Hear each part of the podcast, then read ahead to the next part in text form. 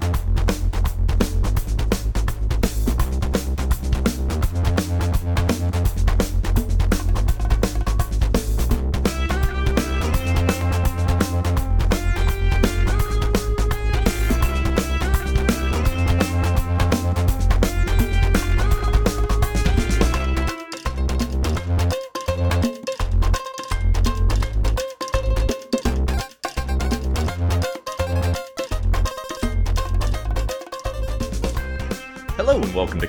Herald's Creannotators. I'm Dave Buesing, founder and editor in chief of ComicBookHerald.com.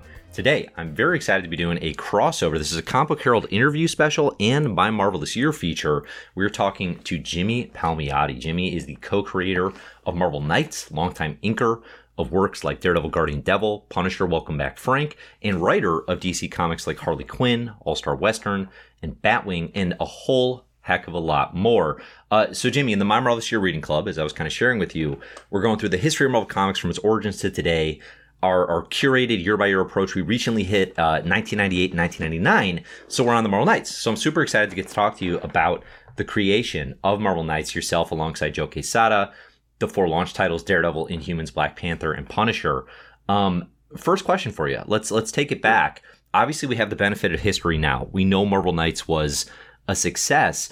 But through the process of like you and Joe are building event comics, Marvel's having all these struggles, and then they call with this opportunity. Like how surreal was that? Like like how wild was that moment? It was it was actually you know I, I guess because they they were having Marvel was having major issues right. They were going under Chapter Eleven and all this kind of stuff was going on.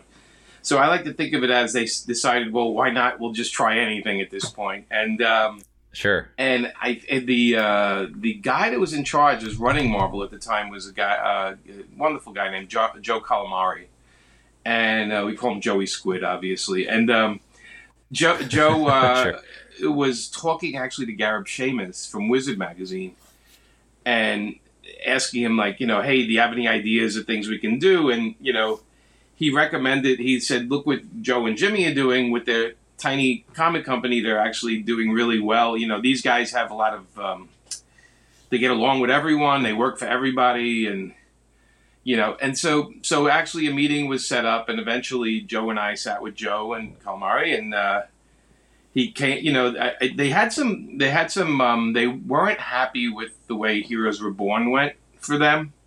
Yeah. So they had some issues of of bringing us in initially. One of the two people there were not crazy about it. I think Shirrel Rhoades and a couple other people were not crazy about bringing Joe and I in, but the offer came down to finally of like, hey, would you guys want to take a bunch of books and um, and run them, you know, and, and we pay you to do it. And you know, Joe and I were in the middle of doing the event stuff and a whole bunch of other things, but this was a challenge. where We were like, oh, when are we going to ever get a chance to, you know, go in and run a part of Marvel for a, a little bit. You know, even if we run it into the ground, at yeah. least we're going to have fun doing it. Um, so we went sure. back to them and said, okay, you know, these are the titles we want, and we literally picked. We, we picked. So the first one was Daredevil because we knew Kevin Smith, who we've been helping with uh, little like little things like art and kind of set pieces for his movies and stuff like that. Kevin was a friend. So we knew Kevin would want to do Daredevil. So we're like, okay, we'll bring Kevin to Daredevil. And we knew we wanted to have we like, but we. So I'm a huge Fantastic Four fan, Jack Kirby's and Stan Lee stuff. So we knew yeah. right away Inhumans and Black Panther would be something cool to bring back. And then I love the Punisher. Joe loved the Punisher, and we thought, okay, well, why not the Punisher? Those are the four titles we picked. Actually, we picked some other ones, and they told us no, because um, I think we asked for Wolverine. they were like, no, we have that. We'd rather you guys go with secondary characters. And I'm like, okay. I said, but we're not going to treat them like secondary, you know. Um, and at the time, right, just right. so you know, at the time they were about to cancel Daredevil, and they were about to cancel Punisher for low sales. So yeah. these two books were almost out the door. So we were like, okay, well, we know what we can do with these books. Um, and then it came down to the contracts, what we'd get paid, how much money we would have per book and there was a lot of back and forth with that.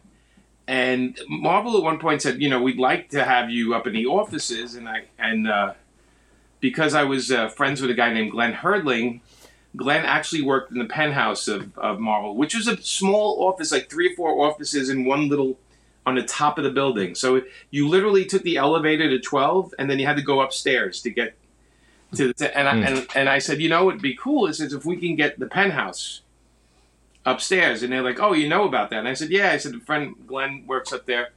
And so they just took the couple of people up there, moved them down to 12 and 11, and they gave us the penthouse. And then we went in and we remodeled it and we painted the walls and we put a TV in there. We put couches in there. We made it our office. And, um, Yeah. and from there we just we just kind of like that the deal came together. They gave us the right amount. They gave us some bonuses if we get the books in on time. We get a bonus if we you know uh, we can do anything we want. Um, we have to editorially be under bob harras and chris claremont would be the creative person and then the art person would be mike golden who at the time was working in the bullpen up there. Um, so we knew everybody involved. I mean we knew bob and chris and Mike, so that was easy, you know. And um, and then we got set. We had to dig in and actually start making the books.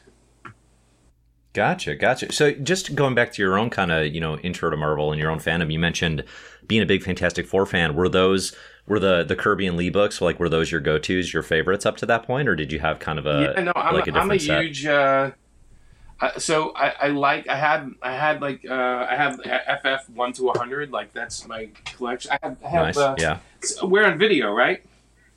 So Yeah, yeah. I'll show you because I have I have it over here. I was just looking at it the other day. So you know how you look at your comics once in a while and you're like, oh yeah, I have that. Anyway, this is one of my pride Yeah. and joys, which is uh, Oh, F1, hey, you 4.0. go. It's kind of beaten up a little bit.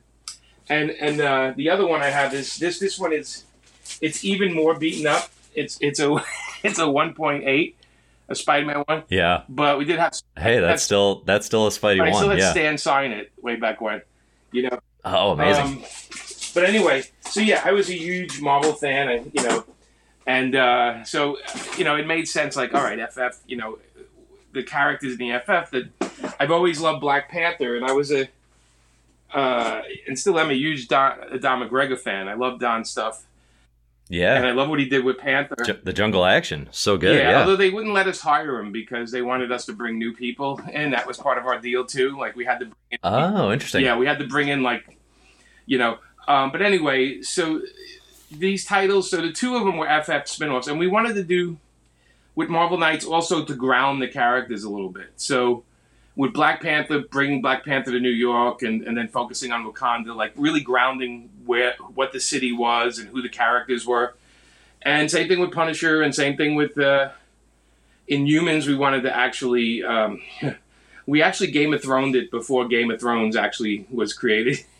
you know, yeah, we right. kind of we kind of went in towards the royalty part of it. You know, uh, approached it, and we thought Paul Jenkins and Jae Lee would be perfect for that. Um, and then the Punisher one, we, we were experimenting. We were like, okay, well, let's let's do something where people either hate it or love it, but it will get some attention, and that's when we have made him the Angel of Death kind of thing. Um, and then Right. Daredevil, we went straight forward. You know, Kevin had a story to tell. We wanted to do the art on it, so uh, th- th- you know, these were the books we we felt like we can gain interest and actually. Um, how we pitched it to Marvel is we'd have our books come out one week a month, every week one would come out. So Daredevil, Right. I think it was Inhumans, Black Panther, and then Punisher, and every week one Marvel Knights title would come out every month of the year. So we, we just looked at it like a publishing plan that we would get money out of your pocket every week. You know, you Mhm. wouldn't get a break Mhm. instead of putting the books out all the first week of a month. We wanted to make the Marvel Knights titles, and then and then we and then we worked on making them look different than the other books, and that's a whole nother story. You know. Yeah, no, that's I mean that's an important thing too. I mean, I definitely think of Marvel Knights as this kind of very important turning point for Marvel, right? It's a maturation, I think, of the kind of stories that they were telling and that you could find in that universe. Um, I mean, I felt this even I came to them like a decade after release, you know, but it, you still feel it compared to kind of what your your standard superhero comic was or is even. What do you think it was about your and, and Joe's approach that kind of pushed Marvel forward so Uh, much? well, like, you know, what was your, so, your so main back focus? then they weren't making Marvel movies either, right? There was like there was Yeah, like Blade maybe came out, and that's about it. Um, so Yeah. we approached it. We approached them like as if these were mo- going to be movies. Like we approached them in a, in a theatrical way. Mm. Like these are stories that are going to define who the characters are. uh, because our whole goal with Marvel Knights was if you never read any of these books, we're going to make it approachable for you, so you understand mm-hmm. what the character's about, and that was our whole, you know, that was part of our approach. Um, and we we were, you know, we were connected with um, the idea that we wanted to make a broader audience. We wanted to make sure the books were available for everyone.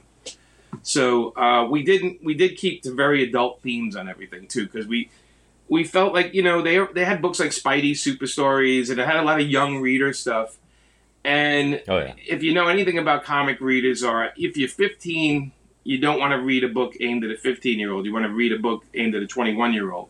And if you're 21, you want something aimed a little higher. You don't you don't write for the age that they want you to hit. You write you write for older. So we approach the titles as if they were adult titles, mm-hmm. and it's adult material. You know, without the nudity, without the cursing, but there were adult themes in the books. And with that kind of thinking comes the responsibility of making sure they're great stories and also they're going to resonate with the readers and they're going to actually have things in common because all the Marvel Knights titles kind of had stuff in common, little issues and stuff in common.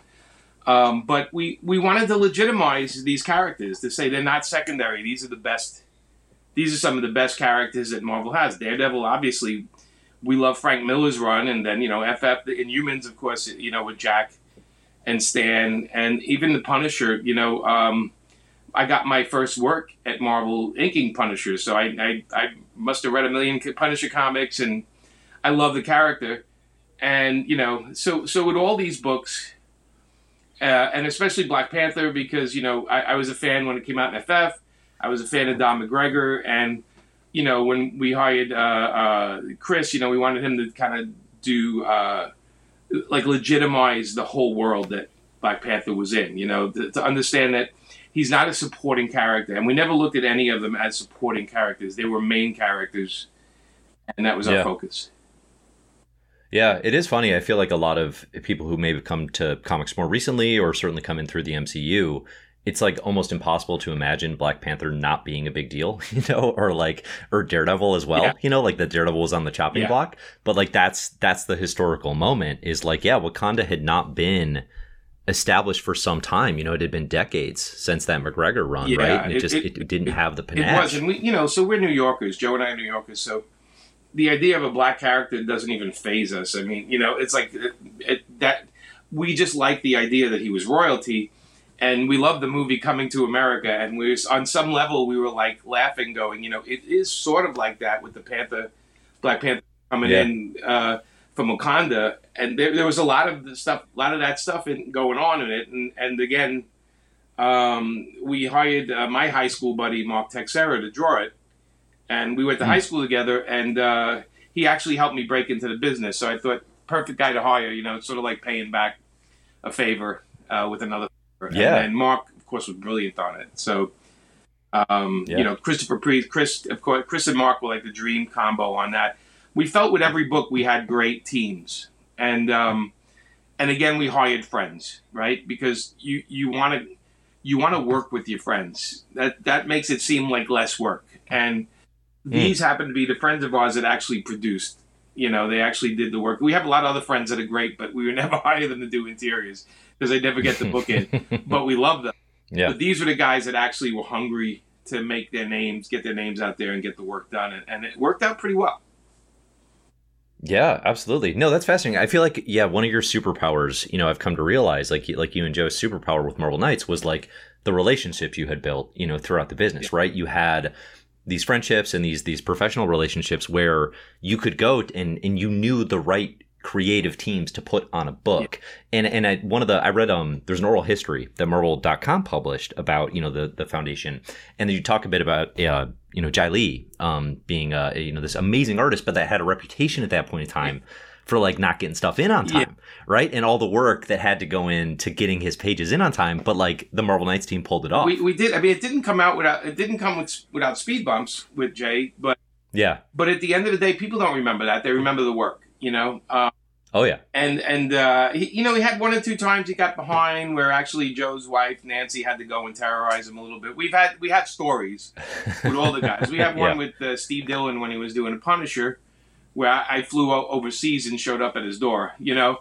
because he lived in London, outside London, um, in Boots. Yeah. And uh, so it isn't without stories, but again, these were friends that wanted, you know, we hired friends that really great, talented people, and they wanted to get it done. And sometimes they just, you know, it is it, it, with comics. It's really tough to, to to draw twenty two pages. Is so much work. It's, it's twenty two blank pages. You know what I'm saying? And so, so the artists do get burned out. I, I I always say by like four or five issues, there's a thing where you have to, as an editor, you have to become a cheerleader again. You got to put on a cheerleader outfit and tell them how great they are and get going. Other, otherwise, they feel like they're working in this bubble. And um, Yeah. and of course, you know, Joe and I both being artists, we, we kind of understood that. So we had communication and and probably why we got along with so many people is we understood what they do for a living and we could empathize and we also knew what to do. We also knew that when the books came out and they sold, we call our guys almost every week and talk to them about how good the work is and how to do it. So the communication, uh, like I do books and I don't hear from the editor until it's done, and then they go, "I got the script," and then sometimes you don't see hear anything until the book comes out or you get some artwork. From. So we understood that, uh, especially me, because I had a lot of terrible communication with editors when I worked at Marvel and DC earlier. Um, Yeah. I understood what I needed to do, and we had a day where we would call our guys, and I still work like that. I communicate with my team when something looks great. I write, tell them I love this, I love that panel. Oh my god, how did you do that? You know, um, and I'm sincere about it because I'm a huge fan of, of what these people do. So I think that kind of communication keeps the artist in a place where they can keep working. Uh, when you don't have that, you'll see. Look, even our favorite books, we we want certain teams never to leave them. But if you find out the reasons they left, sometimes it's it's not exactly this, the art. Sometimes it's the attitude of Right. people, or you know. So it's an interesting business. Sure, sure. No, that makes a lot of sense. Yeah, I mean that little bit of feedback obviously can go such a long way. I do find that fascinating. Like you and you and Joe, you know, having had a, a hand in the bit, not just a hand, but like you're professionals, like you do the books. Um, but you came in as really effective editors.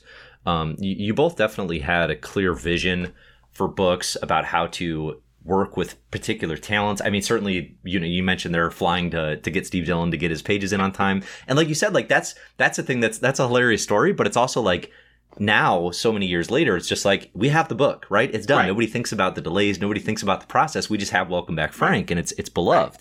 Um so you got to ink that one. You got to ink uh, guardian devil. Obviously you're doing you're editing you're managing relationships you're doing all this. Is there a marvel knights book that you're most proud of looking back that you're like oh that's the one that i love I, I like the number ones because yeah because so we had our hands on all the books right? So I like the number ones because there's this feel that month when they came out and Joe and I did a bunch of signings in the city and we had lines or we did a signing at Midtown Com not Midtown I'm sorry it was at the time it was Jim Hanley Comics that was the line went around a city block and they had to bring police in to keep the line out of the way of people going yeah.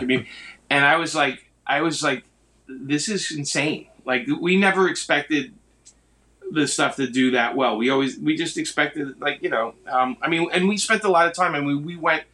Joe and I drove up to Wizard magazine and would say, "Here's what we're doing.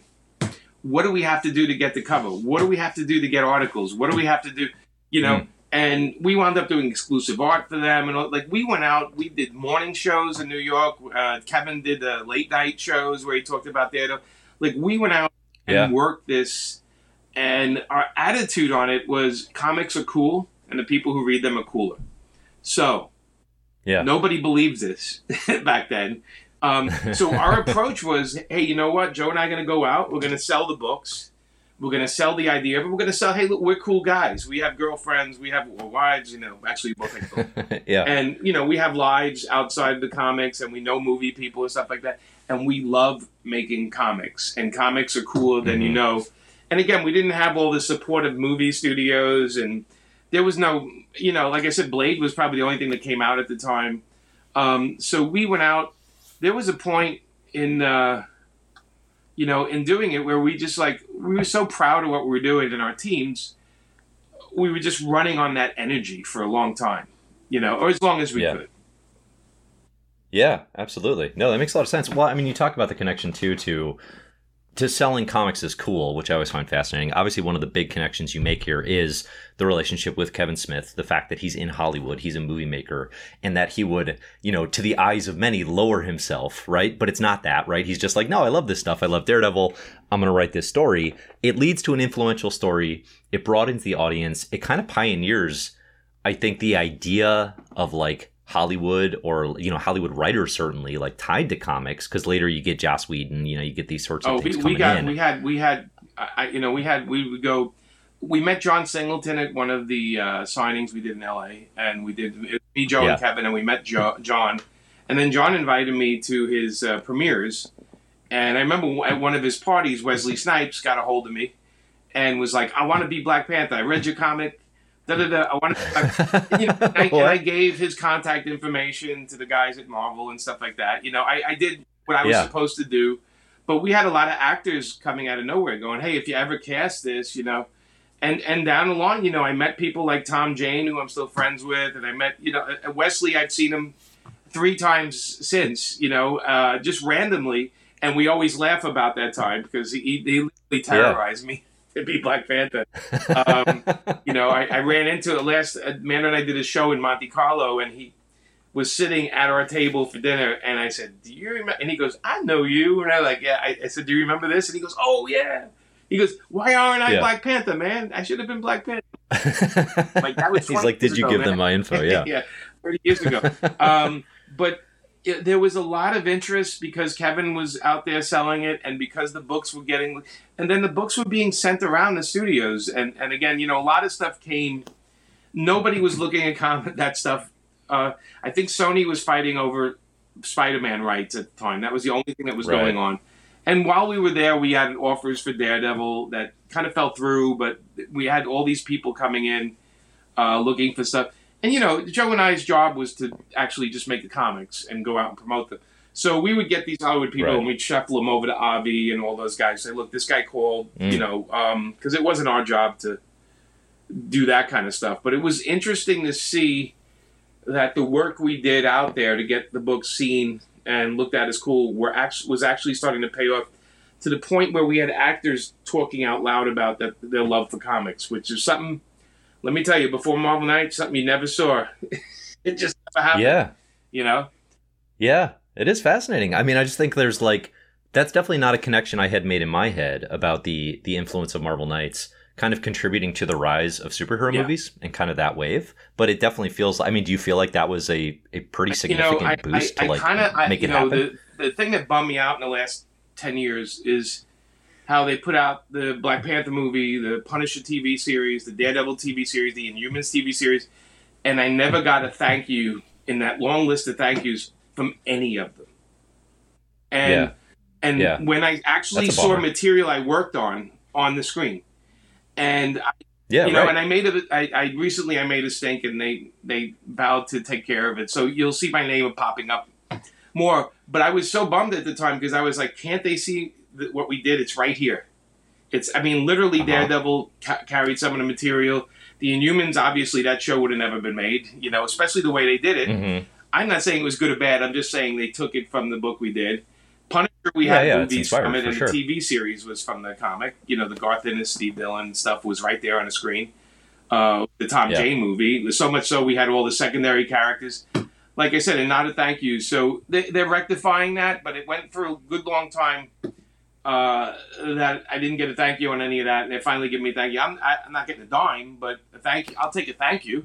Um, you know, and, yeah, right. And, uh, on the flip side of it is, you know, DC. Pretty much everything I've worked on, I get a thank you on it, and I and they actually DC throws me some money on all. yeah, it does seem like they have a better reputation. yeah, Jonah that. Hex and Harley, all that kind of stuff. Uh, Batwing on the TV show, you know, they they have a they had a better communication, but I'm hoping with Marvel it gets a little better. Um, you know, That's good. That's a bummer. You had to you had to make a stink before it happened. I mean, I remember even you know this pretty famously like Jim Starlin had to do the same thing. And it's like Yeah. Jim Starlin, come Yeah, on, you know, no, guy created Thanos. you know, like- like, there's a there's the it, like any corporation has a disconnect between co- parts of companies. So I, I just look at it as Yeah. it, it's oh, you know it's yesterday and today and tomorrow will be better. So you, you can't Very- change the very past. I don't really spend a lot of time looking back on that kind of stuff. I just wanted to make sure it was taken care of, you know, from today on. So I, I kind of leave. I, after a while, I was just like, all right, let me just make a call because I was like, I was getting a little frustrated. Yeah, sure. No, it would eat at you. You want your you want to get yeah, your due certainly because it's a it's an important moment in their in their I history. just, you know, I, you, you look at your mortality, you look at your life, and you're like, okay, you know, it's nice that it's nice to have thank yous and credits and stuff like that. It doesn't change my life so much, but but I, I think if I put in all that work, at least there should be a little pat on the back once in a while, you know, not yeah, look at yeah, anything, you know. So right. Okay. Well, I'm glad that's going to be coming then. Yeah. At least, um, it's a bummer it wasn't there They already. So started like, already with like Hawkeye and uh, you know, there's a couple of things that what ifs that you know, and I was like, oh, I was so happy to see my name because I was like, oh yeah, I worked on that thing, and you know. sure, It, it doesn't cost money to put thank yous, and sometimes the thank yous are 800 names. But you're Uh-huh. involved and Yeah, you don't yeah. see a name, you're like, oh, I remember the first Black Panther movie, and I'm like, really? I'm like, really? You know, there's characters we kind of co-created in this movie, and then you know, I was like, okay, that, I'm not going to let that happen again. So yeah, right. Well, like the Dora Milaje, certainly you yourself Absolutely. and, and Joe get credit You know, for. Um, I don't know which others, but I've heard and look, that. I yeah. love the- the guys at Mar, I- Dan and, and, and David. All they're great guys. So we communicate. I, it was my fault. I needed to communicate better because I was wrapped up in doing other things, and now it's being taken care of. So it's great. It's all good. Yeah. Okay. Okay. Good. Good. I'm glad to hear that's getting straightened out. Um, it- it- we have a question from a, a member of this year listener here. Justin asks, did the mainline comics writers at the time, so going back to Marvel Knights, did they look at Kevin Smith's run, you know, an outsider coming in? Was there like negative sort of like Marvel mainstay reaction to you guys doing that? Yes. Uh, regular Yeah. Marvel. The now we were friends with all the editors and, and everybody there. So uh, the Yeah. bullpens were like the bullpen guys were like my buddies, you know. Um, but there was resentment because they said we got more money to make the comics than they did. And Mm. we were using like better color, you know, higher end coloring. We did digital coloring, which wasn't being done on the main books. And we did we Yeah. did things. You know, we hired yeah people that would cost a little money um, because we were given a budget, right? So we could have hired people at lower amounts of money and kept the difference in the money, but we decided that the budget was to be spent on the creators, so we paid everybody more. And of course, they, everyone Yeah. wanted to work with us after the first couple of months because, and you know, Yeah. the regular editorial at the first there was pushback. Like, why are these outsiders in here doing this? We can do our own stuff, you know, blah blah blah. We don't need them. There was a lot of pushback initially. Not everybody, but most people. Um, and and then we threw uh, Joe and I threw a party up there and invited everybody up to kind of hang out and see what we're doing. Some people didn't show up. We noticed who didn't show up and all that kind of stuff. But Yeah. we kept pushing forward. We even had people higher up that were not crazy about us. And now looking back, they're buddies and you know, they just were pushed they just I think the Heroes Reborn stuff kind of pushed at them a little the wrong way and then, you know, th- there was other stuff that happened before us. Um, but uh, there was resentment. There always is initially to something new coming in. But remember, when you uh, bring up the line, you bring up the whole line. So even though Marvel Knights was selling, Marvel was getting more attention for what they were doing.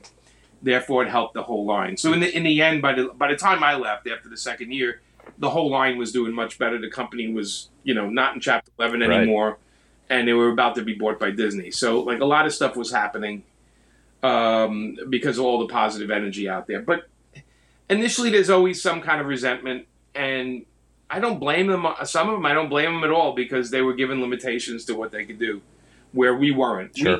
We, we had the choice to take the money and use it towards what we felt was important, or we can pocket it and then just put out some comics. And we felt if this is our only opportunity, we should spend the money and try to do the best books possible. So, Yeah. so we took less money up front. Yeah. Well, and it probably, I mean, I would imagine now paid off in the long run. Yeah, right? I mean, Because you know, it's, that- you uh, I, I live in a house that's paid for, so that's good. sure. Yeah. Um, you know, it, Some success there. If, if I did this just for money, I would go back into advertising. If I did comics, You, you wouldn't be in if, I, I comics. would yeah. not, if, I, if it was all about money driven stuff, I wouldn't be doing this for a living, or I would be only writing Batman. I'd say, okay, yeah. Yeah. I want to write Batman, and that's the only book I want to write. I'm going to stay on it as long as I can because it's a money gig. But my thing is, I'm not motivated by money. I'm motivated by challenge. So I'm constantly looking for some. I have a lot of people telling me what I can and can't do, and when I can't do, I'm always looking for the challenge. Oh yeah, well let me show you how it could be done. I, I Mm-hmm. you know, there's easier ways to live, but I think that's part of the art is the challenge. So Sure. Sure. No, and you've done a ton of different things. So, all right. So you you do two years of Marvel Yeah. Knights. You have the stewardship. Like you said, like it does well. The line really starts lifting. Now we get into X Men movie, Spider Man movie territory, and obviously a lot of attention comes with that. Um, when did you leave and why? Why did you kind of step away from uh, what so was going on there? initially we were doing uh, Event Comics, and Event Comics was Painkiller Jane, Ash, Twenty Two Brides, Kid Death and Fluffy, all our characters, and we were supposed to integrate those characters into the Marvel books, and we never we Oh. never did. We we didn't have time anymore. The Marvel Knights took up everything. And we managed to do one Painkiller Jane Punisher book with Garth and Amanda actually did it, and it's a great book. But but we never got Ash integrated. We never did any of that stuff. And I felt after the it was a little over two years. I felt like okay, so they're out of chapter eleven. They're doing great. The books are doing fine, but the teams are starting to wear down, and well, we have to hire new people. And it just Mhm. felt like um, you know, it, it, Joe really Joe really loved doing it, and Joe wanted to be editor in chief, right? So he wanted that job. I honestly didn't want to work for a co- corporation anymore. I, I I liked the people and I liked working up there, but I wanted to write more and I wanted to do my own stuff. And you can't do that when uh, you're working 10 hours a day trying to get out four, and I think it was six Marvel Knights books at the time. And they wanted to raise it to eight books. And I was just like, I'm like, you know, quality is going to suffer, everything's going to suffer. I did what I had to do. Uh, I felt stressed with the job, and I thought, Yeah.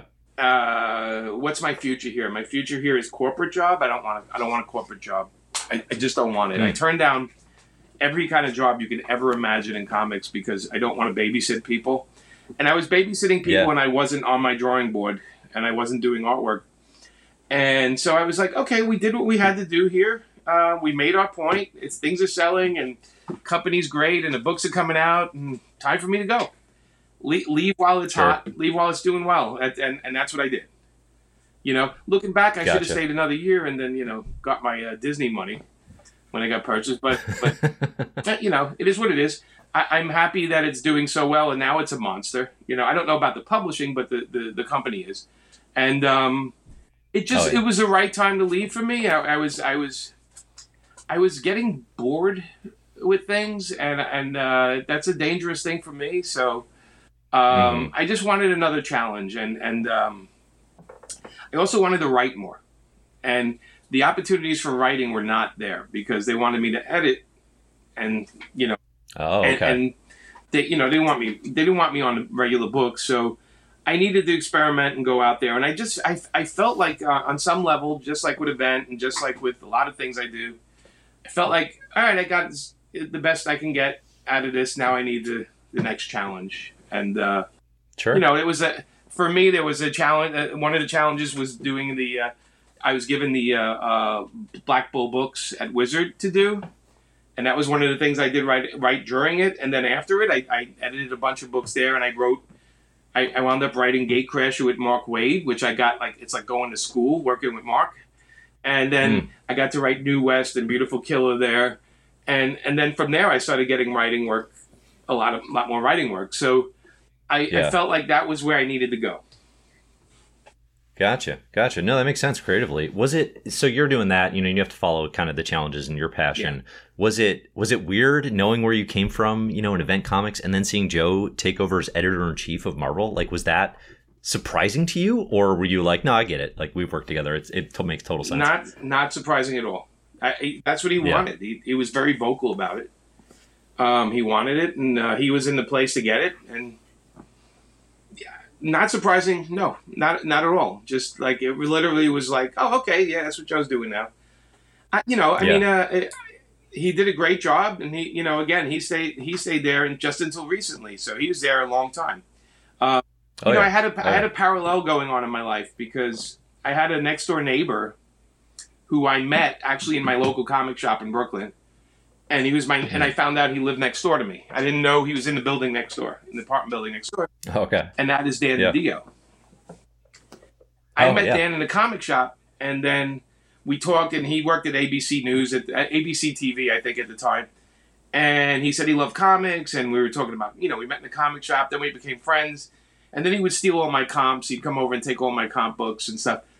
And then the next day, next, all of a sudden, he's editor in chief at DC Comics, and I'm like, okay, I know the editor in chief at Marvel, editor in chief at DC, and both said the same thing to me in different words. Um, because we have this job, we can't just hire you willy nilly. You're going to have to work harder because they know you're our friends. So you're going to have to work harder Yeah. to get anywhere because we can't just put you on the best book because they're going to think we're doing, you know, uh, uh, uh, uh, favors. And I was like, well, that sucks. Um, but it's not like I haven't been working hard. you know, I was doing two, three books a month.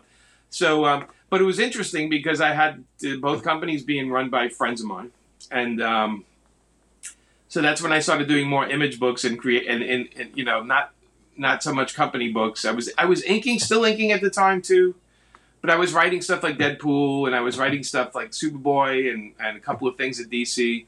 Um, Yeah. And one of our interns at Marvel Knights was Justin Gray.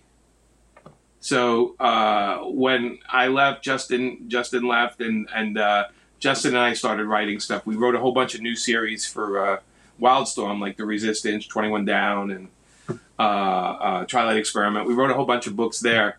So it the comics became a lot more interesting for me over the years Sure. after Marvel Knights too, because there was like this feeling of anything goes, like anything, and I could actually own the properties as opposed to the Marvel Knight stuff. We didn't own anything, you know. As you can tell, Right, you have to fight. You know, I had to fight for a thank you. Um, so you know, in a, in a not a fight, but I had to re, I had to give a reminder. Um, but like I said, the the uh, the years after were, were great because it was like every book was a challenge. Everything I got was like, okay, this book is not selling. Look, Uncle Sam and the Freedom Fighters. What can you bring to this? Or hey, here's Jonah Hex. Do you have an idea for Jonah Hex? Or here's Power Girl. Right, right. What would you do with Power Girl? Or you know, and even later, what would you do with Harley Quinn if you you would man? yeah, even Harley. I was going to Yeah, say, so- you know, Harley was not the- the, Harley we know so now. the challenging part is interesting for me, right? Because it's the it's the hmm. idea of taking something and then blowing it up a little bit, you know, and, and um, so that's always been my motivation. So it, it made sense. I didn't stay in one place any too long, you know. It does. Yeah, it does when you put it. Well, I didn't connect to those dots either, but like you can definitely see the the sort of like making things that people think aren't cool or or characters that people think are dead, making them cool again, Yes. right? Like if you look at Daredevil, you look at the Inhumans, you look at Harley Quinn, even much Right. later. It's like it's a, it's all of a piece. Yeah, I mean, it's, it's, that it's uh, somebody accused me of blowing up characters, and and I thought it was a, in a good way or a bad way. Well, I, I think in both ways, but my my Yeah. react my reaction to it was yes, I blow it up. What I do is I look at the character and say, why do people like it? And then I look at all the other people that worked on him and saying, okay, what is it about each one of them that they liked that people like that part of that character? And then I kind of you know throw it in the blender and come out with a version that I think everyone will like, as opposed to just a select audience. And you know, when you do that, two things happen. One, you widen your audience, and two, you piss off the people that like the other parts. But eventually, we're going to get Yeah. them back anyway because they like the character. So to do that, we did that with Power Girl. We did it with the with especially with Harley, right? Because we took like there was like four versions of Harley going on. There was the Bruce Timm one, there was the video game one, there was Dodson's, and they, you know, the, all these great creators working on it. But when Amanda and I got it, we just were like, eh, you know, I don't like that she's in an abusive relationship. Let's get her away from the Joker. And Amanda's like, you know Mhm. what? No girl wears the same thing. Let's change her costume all the time. And you know, so it was just like two random ideas that all of a sudden went, you know, and it's yeah, and again that's the that's the joy I have with uh, with doing this stuff is like to be able to kind of go in there and, and say, all right, how can I how can I widen this audience? I mean, with Harley, we actually got moms and daughters reading comics. You know, like we Mhm. did a sign, we Mhm. did signings, and moms and daughters would come and they read them together. And you know, Amanda would of course remind them that the grammar is not where it should be because she's speaking with a Canarsie accent. Um, but Right. but we started to see like a new audience of people buying the books, you know. And Amanda, you know, Amanda and Chad are, are guilty for creating this monster cosplay thing for Harley because they Right. just there was no uh there was no like uh you know one way of looking at the character anymore. She she she was emotionally connected with each story and would wear outfits to match the emotional connection. And there's a roller derby Harley, there's a this Harley, there's a space Harley, there's a you know, and of course toys and all that stuff. The licensed people loved it because uh, Yeah, sure. they, they went crazy with it. I have a whole wall of different kinds of Harleys based on what Amanda did. And then, you know, you got the great Yeah. costumes of Bruce Timm and, you know, Bruce Timm did. And, you know, it, it's just, like I said, that's the exciting thing to me. I think, I think I was never meant for a corporate job. And I, and I had a job in advertising before comics. So I didn't, I didn't really do professional comics till I was 30. So I kind of came Yeah. into it a little late, but I took everything I learned in advertising and applied it to the work I did, which is which is how to sell Yeah. things. Sure, sure. Well, that's that's interesting. You know, it seems it sounds like very little chance you'd want to take on kind of an editorial type role again. One of the questions I was going to ask was like, you know, if you got the keys to an imprint again, kind of looking at where comics are now. Like if, if DC or Marvel or whoever was like, hey, paper films, like you yourself, Amanda, the team, you know, take four of our lowest selling characters again. I guess that the question is like, how have comics changed in such a way that like you would approach that challenge differently now I, you know, I, what you I, so the time? the first thing on the contract would be no editorial interference, meaning Mhm. trust my vision of it. Trust I'm not going to corrupt your character. Meaning I, I don't. I Harley is not different than the original character. People don't understand that. It's it Mhm. is Bruce Timm and Paul Dini's character. It's just that we Right. matured her up a little bit. That's all. But it's still the same wacky, crazy character. Um, hmm I would I would I would take you know at one point I looked at a company like Valiant and I said you know what would I do with Valiant you know and um, I was talking to one of the people up there at the time and I said I would cancel all your books first off and I'd go quiet Yeah. I'd go quiet for six months you know and then I'd really look at what is the attraction of this other than uh, other than uh, comic shops having millions of back issues they want to get rid of what is the attraction of these characters Right. to people you know Yeah. and because i feel like when they hire creators they get a little of that but they don't give them total freedom. And i, I so hmm yeah i would i would be up for the challenge if they were characters i was interested in. If i felt i couldn't bring anything to it i leave it alone. I, I look i've been offered so much work over the years that people would be like give their right arm for. I you know i've turned down doctor strange. I've turned other because i know on some level i have Mm. nothing to say about that character that hasn't been said. And i feel like Mm. i feel like I, why bother doing it like why waste everybody's time because i have this thing about um, oh, it's just another book. It's just another book. Like I, sometimes I feel like the big two companies put out so many, like so many Batman books, right? Like it doesn't matter anymore what happens with Batman because there's so many books. And hmm I remember when I was younger reading comics, things mattered. Um, Green Lantern, Green Arrow had the drug issues. They had the Neal Adams, Denny O'Neil stuff, and it was like, wow. Frank Miller was doing Daredevil, and nothing else existed at the time. I was like, that was the greatest comic. Uh, even when Frank did uh, Batman Year One, you know, with Mazzucchelli, I'm like, oh my Sure. god! And what? So those books don't happen in the let's just put out some books with this character because it's selling mode. That happens because we have the right creators on the right book, and we're going to give them the freedom to do what they think the book should be, the character should be doing.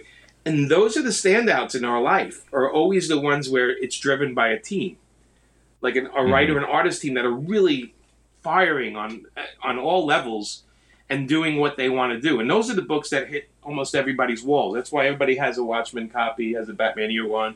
Has a, if you look Right. at those books that you have on your shelf, that are the ones that you'll never get rid of, you'll always have a copy of. The, you realize the thing they have in common is a complete vision by the creative team and freedom to express themselves in it. And that's what we learned in Marvel Knights, and that's what I learned over time with comics. Is like there'll be a ton of Batman, there'll be a ton of X Men, there'll be a ton, but you know, all of a sudden, you know, Wolverine, there's a ton of Wolverine and all that kind of stuff. But you realize, oh Mhm. well, you know what? Your people will go, you know, I love those Barry Smith issues that I mean, did a Wolverine, or I love, um, you know, they'll they'll talk about a certain run. Todd McFarlane Spider Man, right? They love Todd, McFarlane.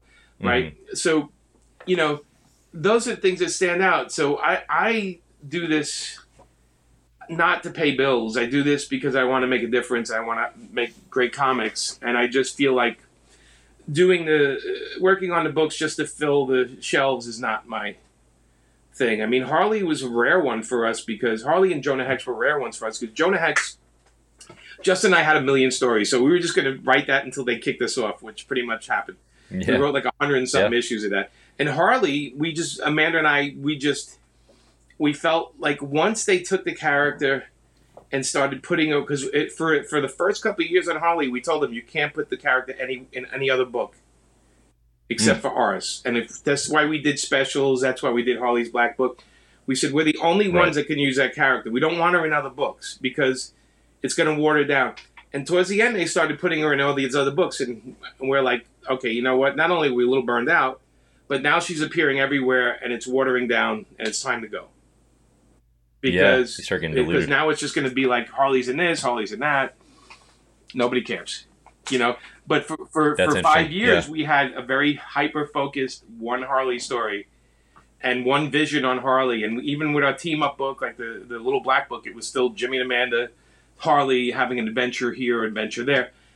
And as a comic fan, I get that. I, I'm the guy that loves the Chris Claremont, John Byrne run of X Men and when it's not mm-hmm. those two guys, I'm mm-hmm. like, oh yeah, those issues are okay, but it's not that, you know. Um, mm-hmm. So that's the way I look at comics, and so for that reason, I'm not a great guy to put on something if you want it just to be the same old stuff. I I have sure, no interest sure. in that. I, I, I there's a hundred guys that live and die to tell their Spider-Man stories, and it's you know it's usually Spider-Man and whatever doing the stuff that they read when they were younger and doing it again. Mm-hmm. I don't have interest in that. I have interest in taking the characters in new places and messing with things, but at the same time, understanding that I'm also building the foundation and characters, which is, you know, always my view. Yeah, no, it's cool. So it's it's the 30th anniversary of, of Harley Quinn this yeah. year, which I'm sure is, is big for yourself and Amanda. Definitely with all the, I, I don't know if folks even have fully come to terms with like how much of the stuff we think about with Harley now being attributed to your run. Like it's definitely something where even like like the animated series, which I love, yeah. um, like just the the character Sy Borgman being like like I went back and reread Harley and I was like, oh yeah, that's that's you guys. Like that's that's you and Amanda. Yeah. Um, how cool has it been to see like all these elements of your run, you know, popping up in the animated show and just being like this huge part of like this character that can carry a, a series by herself yeah, it, now, which been, didn't used to be the It's been an amazing ride. I mean, you know, getting to meet Margot Robbie a bunch of times and. Uh, I was talking sure. about how she's doing playing Harley is like crazy, right? Like who would ever yeah picture that? Um, there's so much from our run that's on the screen and on the animation, and we're happy about this. But you know, at the end of the day, it's Bruce Timm and Paul Dini's character. You know, um, and, sure. I, and we have been thanked by both those guys for making them a lot of money. and keeping their character. They, they're go. both. We love them both. Paul, Paul you know, uh, Paul and Bruce are just wonderful guys, and we're so happy that they're being compensated so well for every all the work we've done and, and Good, yeah. even bigger. And um, nothing could make us happier because we, we love the both guys. So, um, yeah, it's kind of cool because uh, you know I don't think like it's funny because we watched the Birds of Prey. We went to the Birds of Prey premiere. We watched it, and there's so many little things from our comic in it, mm-hmm. and the animation stuff. You, you know, it's funny because um, if you really watch this show, a lot of stuff that happens that isn't exactly moments from the from my com- from our comics, but the attitude is there, and it's so a right. lot of it. So it's great to watch. I mean, they changed Sy Borgman a little bit. They made him like a, a Jewish landlord, which he's not in the comic. Uh, they did their own version yeah. of it.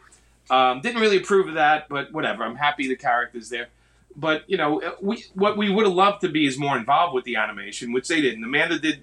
Amanda did turnarounds, but um, you know, again, one hand doesn't help the other there. So it's like comic people. No, you, yeah. you can only do comics. You can't do animation.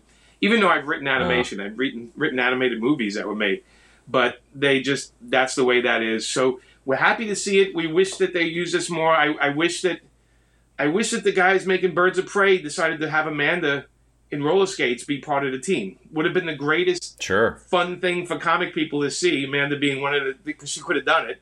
Like stuff like that always drives me crazy. Like we, you know, you have the talent, throw them in there and have some fun with it because the fans would love it. But um, but we're happy Mhm. to see all this success. I mean, we have a room full of uh, Harley things all over the place, like toys and games and Halloween costumes and you know all that stuff. They they used to send us a bunch of that stuff and uh, and we have it all. Um, but it's it's nice to see that it it uh, influenced so much. I mean, like I said, when when I'm being flown out to movie sets and hanging out with the stars and stuff like that, it's surreal moments. It's fun, um, and it's nice to see the influence that things have, and and that's you know that's what I'm hoping something I created from scratch does over time. Oh. Yeah, for sure. Uh, well, you, so I was going to ask about that. So you know, you've had a Painkiller Jane has had a sci-fi movie. There were talks of like it works in the pipeline. What's the what's the status or any update So, uh, on the, the, you know some of your yeah, own the stuff? Jessica Chastain thing fell apart because I think she just took Sure. on too many other things. Um, that went for like two years. Uh, we had a great screenplay, but um, so now it's back with my agent. So there's another part of my business where I do film and TV stuff, and I have an agent Mhm. for that, and I don't bother him until he calls me and tells me there's something going on. I because I don't. I, I, in the nicest way, I don't lose sleep over any of that stuff. I want to make great comics, and then if somebody buys Yeah. it, makes a film or TV, like the last one was like, uh, the last one was Jay Baruchel for Random Acts of Violence, right? So Amanda and I went to Canada during COVID and uh, watched them shoot part of that movie, and uh, you know that was a lot of fun. Meeting Jay and hanging out with Jay and stuff like that was great.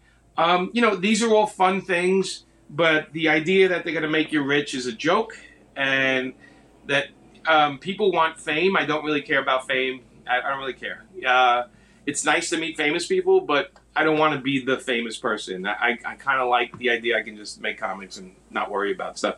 Um, but I'm happy to see things translated. The, the working on the Painkiller Jane TV show was a lot of fun. Getting to write an episode was a blast, and yeah, I worked on many many things. Um, but never, you know, I, I think one day I'd like to direct something. That would be a fun dream, pipe dream type of thing. But uh, you know, I, I, I right now my focus is creating. I have I have like a so it's like picture my brain as a garage with full of cars.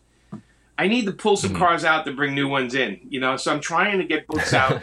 okay. trying to create. I have a lot of stuff like creator owned stuff that I'm working on right now. I have like four books done already. I'm sitting on uh, because I want to release them sort of in the same area. Um, but but that's what gets gets me motivated. The the movie and TV stuff is great and it's fun, but you understand it's quick and how many movies come out a week and how many TV shows are on a week, and there are far less comics that come out, and I am a one man crew or a three person crew or a four person crew on a comic, and which means I have a lot more control, and therefore the comics are always the clearest vision of what I see. You know, as a matter Yeah. of fact, I'm, Yeah, I'm starting. that to-. I'm learning how to color comics now too, just to kind of cut out another part. Yeah, I saw you. Uh, I saw you colored uh, the Gargoyles cover Yeah. that you guys just Yeah, shared. Um, that Amanda drew for the the Gargoyles relaunch. I, I I noticed that. I was like, oh, Jimmy's Jimmy's coloring now. So that's that's new for you, yeah. Yeah, I, I had I had time. I have a uh, you know I had some time uh, helping some family members with some stuff, and I had uh, time off that I had a, a lot of waiting room stuff. So I took my iPad and started using Procreate, and I said, let me try. You know, Amanda had a cover, and I said, let me let me take a shot at that. I think I know what to do, and you know, uh, so I'm slowly learning that. But you know, I, I think. Look, I think the secret to staying young is constantly being challenged. I think the first thing you do when you get old is when you start I don't know how this program works, or I can't get this. Mm, That's the day you realize you're getting old, you, when you stop Mhm. learning. Um, So Mhm. I feel like you know, eventually I'll start drawing the books too. Eventually, you know, but that that's a little more challenging. Give yourself, uh, yeah, the the progression, right? You do it all, I- and then and then you'll have your. I did every part of this I, book. I've done book, I've right? done a couple of books. I did Vampire Zero, and I drew some uh, Ghost Rider stuff early on, and I I drew a couple of books here and there, but never had confidence about my work, and I, I still don't. Hmm. So I'm doing the inking and the coloring and the writing. Eventually, I'm going to get into that other job, but um, I'm I think I'm way too critical, um, and especially I have Amanda upstairs. Amanda's like so good. I don't even.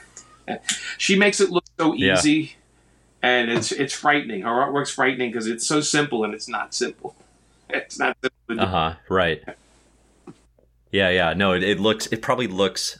It makes it look easier than it is, right? It's you know, her things. and Darwin Cooke used to sit around and work together, and um, and I used to say, "You guys just make it look like it's nothing, like la la la." And I said, "But I said, but nobody can do what you guys do. There's there's not there's, you know."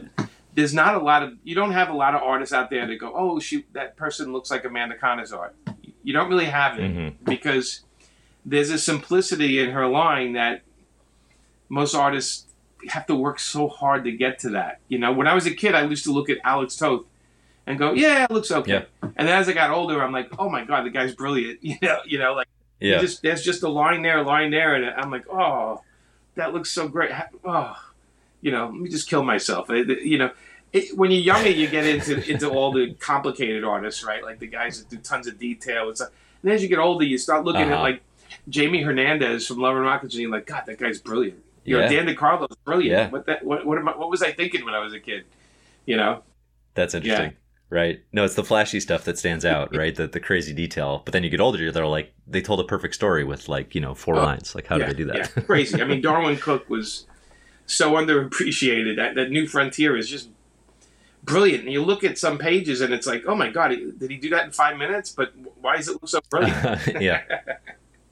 Yeah, for sure. No, it's great stuff. Um, okay, so before I let you go, what's your favorite thing you've done that you wish more people checked out? Like, what's your favorite book that you're like, oh, I wish that I wish that had caught more life. I, I wish Monolith caught on because it was one of my favorite things to write that Justin and I wrote. I, I, I think Monolith was one, and um, I did another book with Phil Noto called Trigger Girl, and uh, that was one too. I felt like it had a real message, and um, you know, a lot of times when I so so the circulation between the books I do for Marvel and DC and then the ones I put out myself, we're talking about you know 50,000, 100,000 compared to 5,000, you know. Um, Sure. But I, I, I uh, the, the books that I create around stuff I do, I feel like I always wish I can get more of an audience, and, and I will. I'm repackaging some to put out through a major company, so that's that's going to help a little bit. But the Kickstarters have been pretty much my business for the past you know couple of years. I've, I've done 20 Yeah. um, and you, if you want to really look at my career over time, I've learned to fine tune it where I can. Everything I'm doing is just so I can do it myself eventually, you know. Mhm. Um, as opposed to a guy that comes out and says I have my own comic company and just publishes. I'm, I was my whole thing was I need to become a name first, so that'll help my creator own stuff later. Um, Mm. That was always my plan, and that was that was my advertising background taught me to do that a little bit. yeah. Um, but I, but yeah, my- I think the stuff I have on paperfilms.com dot com that I, I think those are the ones I wish there's more eyes on. Um, the good news is there are eyes on it in Hollywood, which is nice. So anytime something like that happens, I sell a bunch more books when that stuff comes out. So it- it- it- you Yeah, know, yeah. it's not it's I you know we're artists. We create things for other people to enjoy. So we do want the most people to look at them. Yeah, yeah, no, it makes total sense. All right, so what you, you mentioned, I think you just had a Kickstarter that wrapped. Yeah. Um, maybe it was uh, Amanda an Amanda art book. What what else do you have coming up that you want the, people to? the next to one I have out? is I have a, uh Painkiller Jane Kickstarter that'll probably. So I don't like to start one until I have the books shipped from the other one. So Amanda's yeah, Amanda's one I have to ship fifteen hundred books. So that's going to take me like two three weeks to do. Once I get it back from the printer. So that's the other thing now. is printer delays. So, I, so it's like printer, delivery, packing, and eventually. So once I'm done with the packing and ship them out, that's when I'll start the next Kickstarter because I, I just feel like I can't ask an audience uh, for more money while they're still waiting for the thing I did before. So yeah. I think that's appreciated. Yeah, so I I think kinda- I think I kinda comic fans prefer there. that. Yeah. and I get everything ready, and then the minute I get the books out, I'm like, okay, launch, you know. Um, but I but I have Here's a the books done in, in advance. So I have the Painkiller Jane books are all done, and I have um, a book called Fantasima I did with Pierre Brito, and it's about like a female Tarzan in in uh, Mm. happened in Chile, and um, I have a whole bunch of things. Another Trigger Girl book, and I have a um, I have a, uh thing I did at Dark Horse called Deep Sea. Deep Sea. That's uh, I find I kind of it was like an eight pager where I finally finished it. Um, there's a lot of stuff coming up, and then we have the mainstream stuff. The 30th anniversary Harley is out this week, coming week, and and um, Mm-hmm. we have uh, Amanda and I did the Blondie book for Z2 Comics, so it's about. It's, so- Okay. Oh yeah, yeah. So we Forgot did. We that, did. yeah. We worked, you know, with the band, and we did this. Uh, our part of the book is when uh, Deborah Harry was born and Chris Stein were born, and then how they eventually met. And uh, Okay, interesting. So is it kind of like biography? yeah, it's, it's like, like, I fiction? took. I took. So what I did is I. Uh, what we did is I talked to Chris Stein a lot, and then. Um, you know, we took a lot of out Debbie's book. She talks about her childhood. And I kind of like short ended it and made it, kind of jumbled it around and made it into a story. And Yeah. um, and then they got to fact check everything. Okay. So so Debbie Okay. and the and the band kind of looked over everything and with the corrections and everything. It's it's an interesting book because it's like part our story and then they have like ten illustrators illustrating songs in it afterwards, and it's it's a pretty book. Yeah. it's a very pretty. I think that comes out any week now. I'm, I'm I I have no idea yet, but uh, it's it's got to be soon. Yeah, those those Z two projects are interesting. I'm I'm kind of fascinated by well, the, the they they asked me they're like, "What's your favorite bands?" And I, you know Blondie was one of them, and they said, "Oh, don't you know Chris Stein?" And I'm like, "Well, I talked to him, but." You know, so that just happened. I gave them a list of other people. I said, if you ever get to do these people, I'd like to take care of the book. And uh, um, and one of them is Madonna. If they ever do a Madonna one, it's one of the first comics I've drawn. Was I drew two two Madonna comics for like celebrity comics a billion years ago, and uh, I just like to I like to make up for that by doing a new book. That All right, Yeah. cool. We'll, we'll keep our eyes peeled for that. Um, very good. All right, Jamie. So we'll include links here in the show notes, you know, to your social profiles and stuff where people can check out the books. Uh, paperfilms.com, I believe, is the site where you're probably the easiest access to to everything that's coming out. Um, anything else you want to make sure people know about before we before I, we th- I think just the site and if it com- if this comes out before New York Con, Amanda and I will be in New York Con. I think uh, I'll uh, I don't know what aisle. We'll be in Artist Alley, so combine. Yeah, yeah. Yeah. Awesome, awesome. All right, have fun at the con. But seriously, I, I super appreciate your time, and uh, it was a pleasure talking You too, to you. man. Thanks for coming on. All right, man. I'll talk to you soon.